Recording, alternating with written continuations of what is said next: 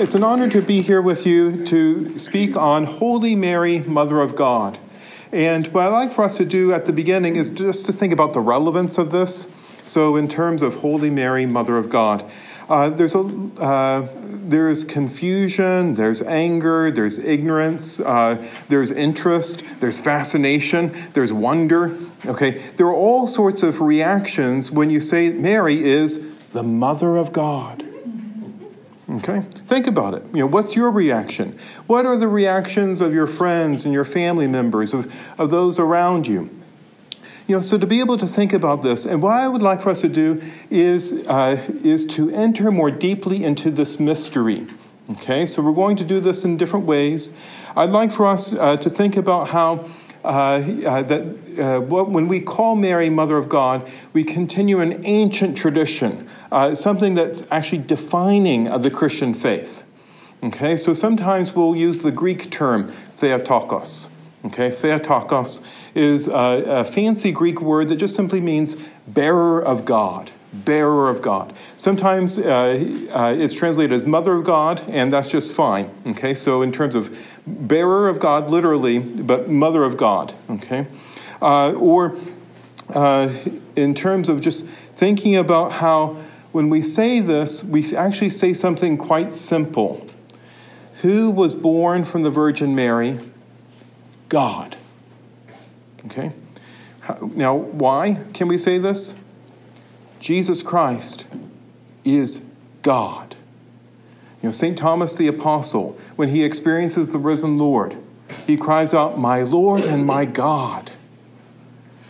Right? And that Jesus is one, the one Lord Jesus Christ. Okay, he is uh, uh, with a human nature, besides that divine nature that he's had from all eternity. But mothers give birth to persons. Okay, so uh, you know, my mom, Loretta Hofer, uh, uh, you know, gave birth uh, to 10 persons, okay? You know, I've never heard uh, her say, I gave birth to 10 human natures, okay? I've just never heard that from my mom, okay? But, you know, but she gave birth to me, right? In the case of Jesus, uh, he is the eternal Son of God who became flesh in her womb.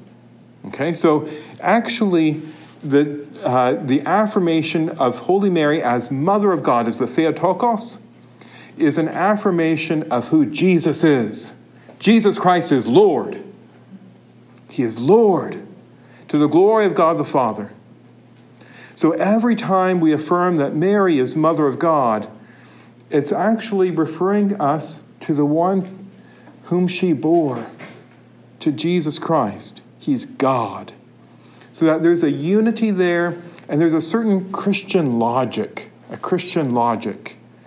Jesus Christ is our Lord and God. Mary is his mother. Mary is the mother of God. Now, in terms of, we can study this in various ways. What I'd like for us to do uh, is actually to go back and to, to think about how the Bible is to be read. Okay, so I read a little snippet from the Bible, from uh, Luke chapter 1. I'd like for us to think about what is Luke the evangelist doing in communicating the scene, okay? And, and then to, to enter the mystery through this approach, because there are people who, who wonder, you know, is this really biblical? Uh, you know, where they'll say this isn't this isn't biblical. Well, let's just go back. Luke chapter one. How does St. Luke begin his gospel after the introductory verses? Where is the scene? Okay, so in terms of just thinking about Luke and that scene, uh, so Luke chapter 1, uh, he has his prologue and then beginning with verse 5. In the days of Herod, king of Judea, there was a priest named Zechariah of the priestly division of Abijah. His wife was from the daughters of Aaron, and her name was Elizabeth. Both were righteous in the eyes of God, observing all the commandments and ordinances of the Lord blamelessly. But they had no child, because Elizabeth was barren, and both were advanced in years. Once, when he was serving as priest and his divisions turned before God, according to the practice of the priestly service, he was chosen by Lot to enter the sanctuary of the Lord to burn incense. Okay. It's the temple. Luke, the evangelist, begins his narration of the good news of our Lord Jesus Christ with the temple. That's very important. Okay, now we know that the temple was destroyed by the Romans in the year 70 AD. All right, um, but the temple, okay, you, know, you think what the temple is commanded by God uh, to be constructed with great detail because this would be the dwelling place of the Lord. Okay, this was this is where people would come come up to Jerusalem to do worship, and that uh, that within the temple you had the holy of holies, um, and that the holy of holies, that sanctuary, had the ark of the covenant. Okay, so in terms of, of the commandments and the, the realization that we are bonded to God by this covenant, okay, that, that in the Holy of Holies, that God's presence is made known precisely in terms of being in covenant with his people, all right? The temple, okay, uh, and then you, and then and to think about how uh, there are different practices of, of the holy people of God concerning the temple and how precious and holy the different things of the temple were. You know, even like the things of the furniture, uh, you know, the, the various sacred vessels. Everything that had that proximity to worship was considered special, sacred. Okay? And then for us to think about how um, things could be profaned too. Okay? So, in terms of especially the enemies uh, coming to take out the things of the temple. All right, but but you just think, oh, okay, there's this kind of majesty, wonder about the temple of the Lord. Well, Luke, before he gets to uh, describing the Annunciation, gives a, a, the Annunciation to Zechariah in the temple in terms of his his, his special priestly role there in terms of the sanctuary, to enter the sanctuary of the Lord. Okay, so, so that the angel uh, Gabriel then gives him a message concerning, uh, concerning the birth of John, okay, John the Baptist, and how, uh, how this, is, this, is, this is an answer uh, to prayer. Okay, but Zechariah doesn't believe. He doesn't believe, and so he's struck dumb. Now, you'd go from there to what we heard in terms of the Virgin Mary. And then you find, oh, the different elements of the temple now are seen in Mary's own life, her own body. In terms of the overshadowing, the power of the Holy Spirit will overshadow you and in terms of, uh, of who she is. So, as Mother of God, she then becomes a new temple of the Lord. Right now, uh, so if you go to the dedica- Solomon's dedication of the temple in 1 Kings 8, he says, Is God indeed to dwell on earth?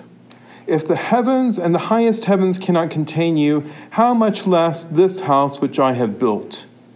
Okay? So God, you know, uh, the heavens, the highest of heavens cannot contain God. And yet God wants to be known there in the temple. In Mary, God, okay, the heavens can't contain God. God comes to dwell within her. Okay?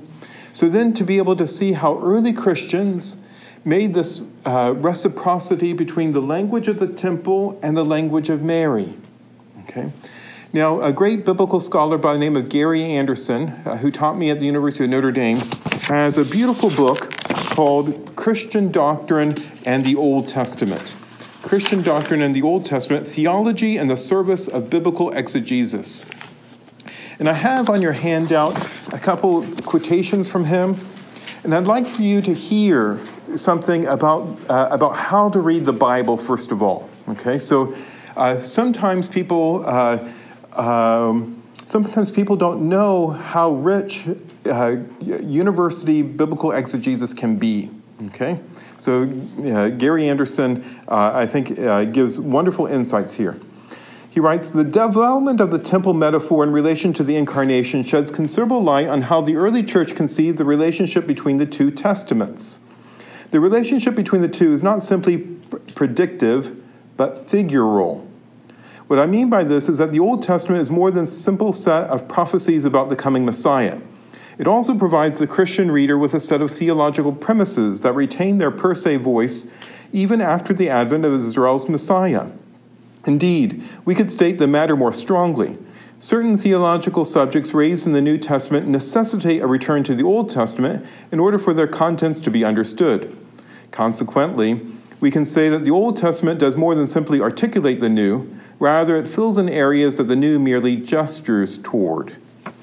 Okay, so this is where, in terms of a Christian reading of our Bible, the two Testaments, that the Old Testament isn't simply, it does give prophecies in terms of pre, things of prediction, but it also um, can be read figuratively in light of the New Testament, and that the details of the Old Testament can help us think about the realities uh, that are revealed in the New Testament. And so, what Professor Anderson does here is to look at this connection between temple and Mary as Mother of God. Okay? You know, Holy Mary, Mother of God holy temple, the dwelling place of the Lord. Right? And then just in terms of, uh, because sometimes people may think, well, you know, this is, this is only a Catholic approach. It's not simply a Catholic approach to the Bible. I give you one witness of a Protestant uh, scholar, Hans Boersma. He has a beautiful book called Scripture as Real Presence Sacramental Exegesis in the Early Church. Okay, so, uh, so that, uh, that various biblical scholars can see how by reading the Bible, we can have a sacramental or figural reading to, um, to give us, um, to unite us to early Christians who read in these fashions. Okay? And then to be able to see how our faith can be enriched by the wholeness of the Bible, the wholeness of the Bible. All right, so now in terms of just thinking about the connections of the temple uh, and, uh, and the New Testament mystery, well, uh, if you go to John chapter 2, uh, Jesus uses the image to, uh, to describe his own body. So, in terms of John chapter 2, remember in the cleansing of the temple, uh, uh, his disciples recalled the words of Scripture Zeal for your house will consume me. At this, the Jews answered and said to him, What sign can you show for us for doing this? Jesus answered and said to them, Destroy this temple, and in three days I will raise it up. So, one way of using the temple imagery is to talk about Jesus' body. Destroy this temple, and in three days I'll raise it up. It's, it's his resurrection. Or you could also take it in terms of his body, which is the church. And St. Paul says this in terms of 1 Corinthians chapter 3. So 1 Corinthians chapter 3, uh, and if you go there, uh, there with um, verse 16. So 316. Do you not know that you are the temple of God and the Spirit of God dwells in you? Okay, do you not know that? Well, how much more is this true of one member of the church, Mary? Okay? In terms of that divine indwelling in her. So, uh, Gary Anderson says she would be identified in the iconographic tradition as the container of the uncontainable, an unmistakable allusion to the God of Israel, whose being cannot be contained even in the highest of the heavens. Okay, so 1 Kings 8 27. Yet who nevertheless deigned to dwell in Jerusalem, proved a fitting dwelling wherein the creator of the universe could find habitation.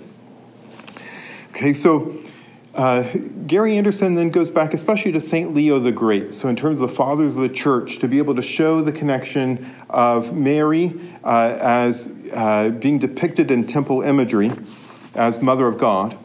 And then Anderson continues Mary does not become God, of course, but she does house God in the most intimate way imaginable. The extrinsic manner of relating God to temple is put to good use.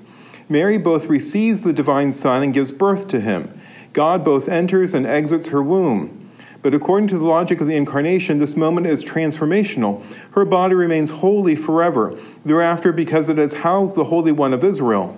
And as the temple could be revered and praised on its own terms without any worry of committing some form of idolatrous apostasy, so Mary could be revered and adored, not as a goddess, but as the one who housed God. If one could turn to the temple and say, How lovely is thy dwelling place, and attend to its every architectural detail, why would one not do the same with the Theotokos? Okay, how lovely is your dwelling place, Lord God of hosts. That's what has been prayed in the Psalms for thousands of years. When Christians pray this, we can think about this on all sorts of levels, and one level is Mary. She is the all lovely one. In her, there is neither spot nor wrinkle. Okay, so everything is beautiful within her soul. And then to think about how, in terms of the temple, because when you go back to Ezekiel, the prophet Ezekiel, that, uh, that you see in terms of not only the divine dwelling, but the divine exit. Okay? So that the, that the Lord actually comes and goes in terms of the temple. Well, with Mary, then, uh, you can see how he came okay, by the power of the Holy Spirit was overshadowing her. He came, took flesh from her, and was born from her. Theotokos. Okay? So, in terms of that, she bore the Savior. Um, so that, there's, a, there's an incarnational reality. You know, for nine months, she held our Lord within her womb. Okay? And then she miraculously gave birth to him, and that, uh, and that she always held him in her soul, though. Okay? So, in terms of the bodily reality and the reality of the soul. And so, her title, Theotokos, or Mother of God, uh, is the most exalted of all the titles uh, because, in the order of grace, it is so wonderful. You know, in terms of, you know, to think about how this eternal Son of God took our flesh, our weak human nature, in her womb. Right now, let's look at this details of Luke's portrayal in this first chapter. Okay, so in terms of being attentive to the figural reading of the Old Testament, Luke specifies that Mary is a virgin betrothed to a man named Joseph of the house of David. Okay, so in terms of David, Solomon is David's son who built the temple. Okay, uh, and so in terms of this lineage, uh, uh, you think about who David is and how he has a son, and that son, Solomon, uh, in terms of his name being peace, that he, that he constructed this, this temple. And the angel pays reverence to her as especially chosen and favored. Okay? So, in terms of a heavenly message, and then that, the, uh, that, that you know, who's paying honor to whom here? Okay? It's an angel paying honor to a human being. Hail, favored one, the Lord is with you. Okay? So, she who was uh, without sin, was full of grace from her first moment of conception, uh, is uh, is radiant in spiritual beauty, and the angel Gabriel knows that. And so uh, he is in awe of her. Uh, and then she, uh, of course, is frightened uh, in terms of uh, her humility, what's going on here. and, and so the angel Gabriel needs to reassure her Behold, you will conceive in your womb and bear a son, and you shall name him Jesus. He will be great and will be called the Son of the Most High that the one who will be within her is precisely the Son of the Most High, the Lord. Okay? And the Holy Spirit will come upon you, the power of the Most High will overshadow you. Therefore, the child to be born will be called Holy, the Son of God. Now, um, now then to think about how uh, early Christians had the sense of holiness as related to the temple. In the second century, there's a writing called the Proto Evangelium of James. Okay, the Proto Evangelium of James. And this is where, uh, in terms of our liturgical calendar, we have this feast called the Presentation of the Blessed Virgin Mary. Okay, so in November we have this feast day. Well, um, it's, it, you have this presentation recorded in the second century document. It has very striking details. One thing that's very clear is that the early Christians thought that Mary belonged in the Holy of Holies.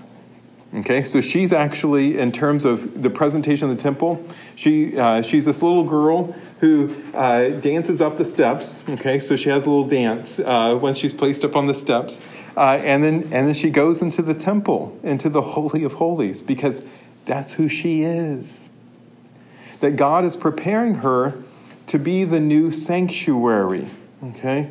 And then, you know, as it said, you know, if you think the land is holy because it's chosen by God and then because of the incarnation, how much more the woman? How much more the woman from whom God took his flesh? So, so, uh, so to be able to, uh, to appreciate that. Now, in terms of going back to Luke chapter 1, one thing I love to do is to compare 2 Samuel chapter 6, so particularly verses 1 through 11, with Luke 1 39 to 45 and then 56. Okay, so that's uh, so this is the visitation, but go back and hear from 2 Samuel chapter 6. The ark is brought to Jerusalem. Okay, beginning with verse 1, listen. David again assembled all the picked men of Israel, 30,000 in number. Then David and all the people who were with him set out for Baal of Judah to bring out from there the ark of God, which bears the name the Lord of hosts, enthroned upon the cherubim. They transported the ark of God on a new cart and took it away from the house of Abinadab on the hill. Uzzah and Ahio, sons of Abinadab, were guiding the cart, and Ahio walking before it, while David and all the house of Israel danced before the Lord with all their might, with singing, with lyres, harps, tambourines, sistrums, and cymbals. As they reached the threshing floor of Nodan, Uzzah stretched out his hand to the ark of God and steadied it, for the oxen were tipping it. Then the Lord became angry with Uzzah. God struck him on that spot, and he died there in God's presence. David was angry because the Lord's wrath had broken out against Uzzah. Therefore, that place has been called Perez Uzzah even to this day. David became frightened of the Lord that day, and he said, How can the ark of the Lord come to me? So David was unwilling to take the ark of the Lord with him into the city of David. David deposited it instead at the house of Obed Edom the Gittite. The ark of the Lord remained in the house of Obed Edom the Gittite for three months. And the Lord blessed Obed Edom and all his household. All right? So think about those details and listen again to the visitation. Okay, so going back to Luke chapter 1. During those days, Mary set out and traveled to the hill country in a haste to a town of Judah, where she entered the house of Zechariah and greeted Elizabeth. When Elizabeth heard Mary's greeting, the infant leapt in her womb, and Elizabeth, filled with the Holy Spirit, cried out in a loud voice and said, Most blessed are you among women, and blessed is the fruit of your womb. And how does this happen to me, that the mother of my Lord should come to me? For at the moment the sound of your greeting reached my ears, the infant in my womb leapt for joy. Blessed are you who believed that what was spoken to you by the Lord would be fulfilled. Okay? And then Mary then gives her Magnificat. My soul proclaims the greatness of the Lord. And after she proclaims, she sings her song of the Magnificat, which the church sings every evening at Vespers. Then we read from Luke Mary remained with her about three months and then returned to her home. Okay? So David says, How can the ark of the Lord come to me? Elizabeth says, how does this happen that the mother of my Lord should come to me? And then the ark of the Lord remained in the house of Obed Edom the Gittite for three months. Okay. So um, it does seem that Luke, especially when you read this in the Greek and go back to the Septuagint, so the Greek translation of the Old Testament, that Luke has in mind this very scene in terms of narrating the visitation. Okay, why? Because Mary is the new ark of the Lord.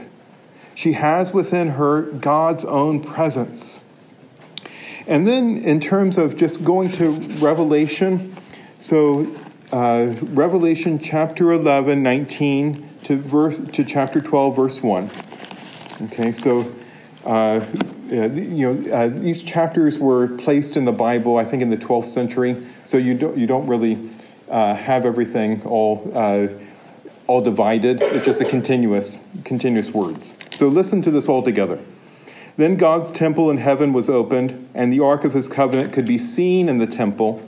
There were flashes of lightning, rumblings, and peals of thunder, an earthquake, and a violent hailstorm. A great sign appeared in the sky: a woman clothed with the sun with the moon under her feet, and on her head a crown of 12 stars. It's all together. Okay? So uh, now people can say, oh, well, you know, in the book of Revelation, that woman is more depicting in terms of the people, the, the people, the church.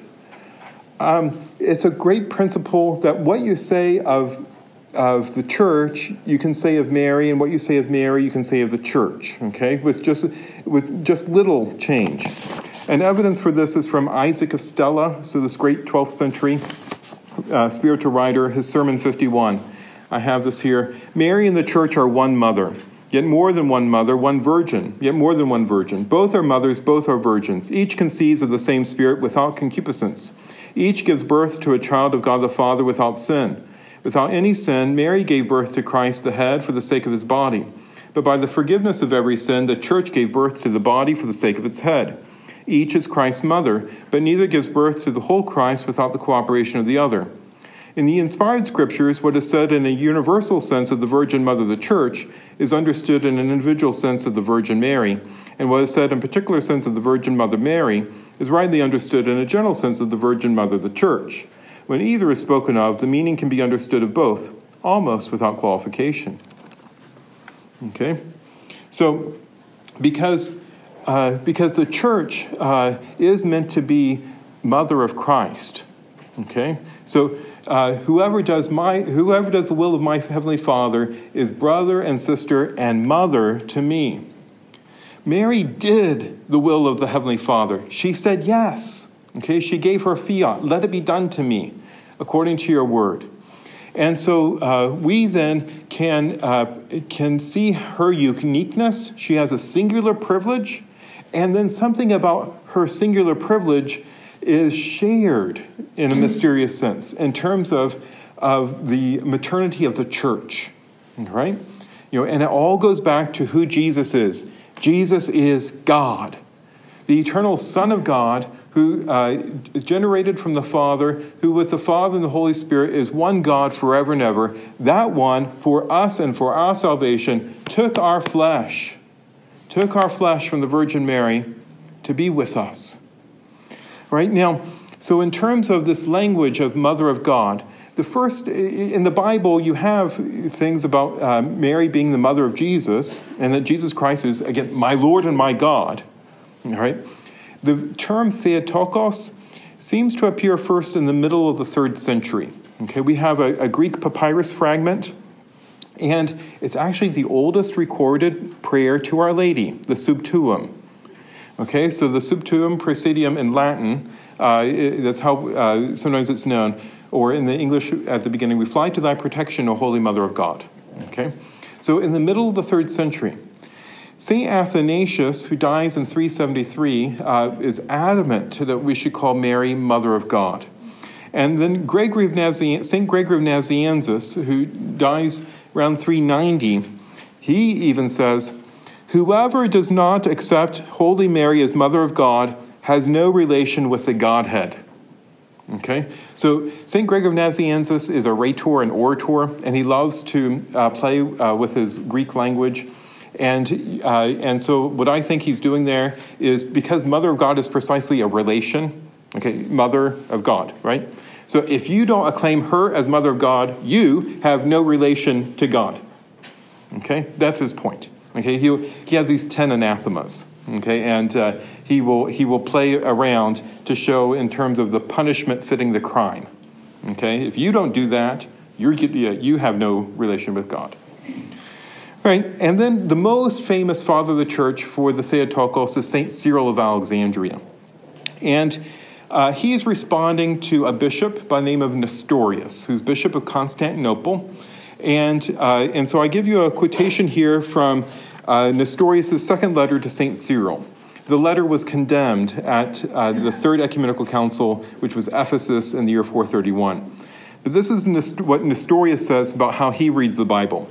Holy Scripture, wherever it recalls the Lord's economy, so especially the this is a word, technical Greek word meaning economia, meaning incarnation, speaks of the birth and suffering not of the Godhead but of the humanity of Christ, so that the Holy Virgin is more accurately termed Mother of Christ than Mother of God. Okay, or uh, Christotokos, not Theotokos. Okay. Now you might say, okay, uh, that she, she's mother of Christ. Yes, she is mother of Christ.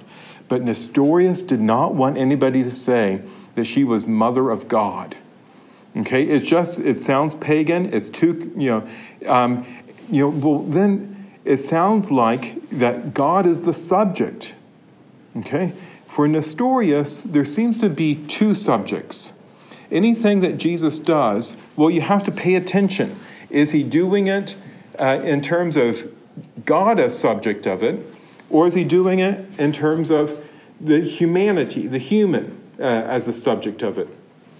Right? The thing about it is that Jesus does have both a human and divine nature, but he's only one person. He's the eternal Son of God. That's his person, and he takes upon himself our human nature. So, St. Cyril of Alexandria responds, okay, so in terms of his own anathema, if anyone does not confess the Emmanuel to be truly God, and hence the Holy Virgin to be Mother of God, for she gave birth in the flesh to the Word of God made flesh, let him be anathema. Okay? so you see how there's a qualification that, uh, that Cyril um, is saying that this is according to the flesh or in the flesh. Okay? The, uh, God is beyond all space and time, but God chose to act uh, at a certain point in a certain person, the Virgin Mary of Nazareth. Right? So, this is what has happened. And so, this language um, to say Mother of God is something that is, uh, that is so beautiful to be able to affirm that God didn't just send a prophet you know, or that, uh, that the one uh, born of, of Mary isn't just simply a man, the one who died for our salvation isn't just a mere man. God, God in the flesh, God in our humanity suffered and died for us. That's the great mystery of our faith. And so, uh, so then to be able to see, okay, that's what's at stake. Yes, it can be confusing. Yes, people can get angry. Yes, it's hard to understand. Yes, yes, yes. But it's worth the effort to think about it, to pray about it, because it's been revealed. And uh, it's a dogma of the Catholic Church. It's, it's, it's of that level of importance. St. Thomas Aquinas in his Summa says, We must say that the Blessed Virgin is called the Mother of God, not as though she were the mother of the Godhead. Okay, so in terms of Mary didn't, you know, like before eternity give birth, give birth to the eternal Godhead. Okay, that makes no sense, right? No, no sense. Okay, we must say that the Blessed Virgin is called the Mother of God, not as though she were the mother of the Godhead, but because she is the mother according to his human nature of the person who has both the divine and the human nature. Okay, again, the one who gives birth gives birth to a person. Okay? Okay, did Jesus pre-exist to Mary? Yes. Okay, he is the eternal son of God. But she still she gave birth to the son of God, the holy one of God. Right? So uh, and, and just in terms of this language, uh, sometimes people will say, okay, well, we should say just bearer of God because mother of God is too much. And, you know, the Greeks, if you want to be more Eastern, you know, you just say bearer of God. Right? Well, if you ever look at a Greek icon of the mother of God, almost always you will see in abbreviation uh, uh in our Roman alphabet, we could say M and R because it's mater. Okay, that's on this side. Uh, so on uh, Our Lady's right, okay, what we looked at, so Mater, and then on the other side there's an abbreviation for Theou, Mother of God, okay? So they actually don't have Theotokos. They have Mater Theou, Mother of God. So God, so it's traditional um, uh, to say not only bearer of God, but Mother of God. God was born in the flesh of the Virgin Mary to suffer and die in the flesh so that we might rise to new life with him.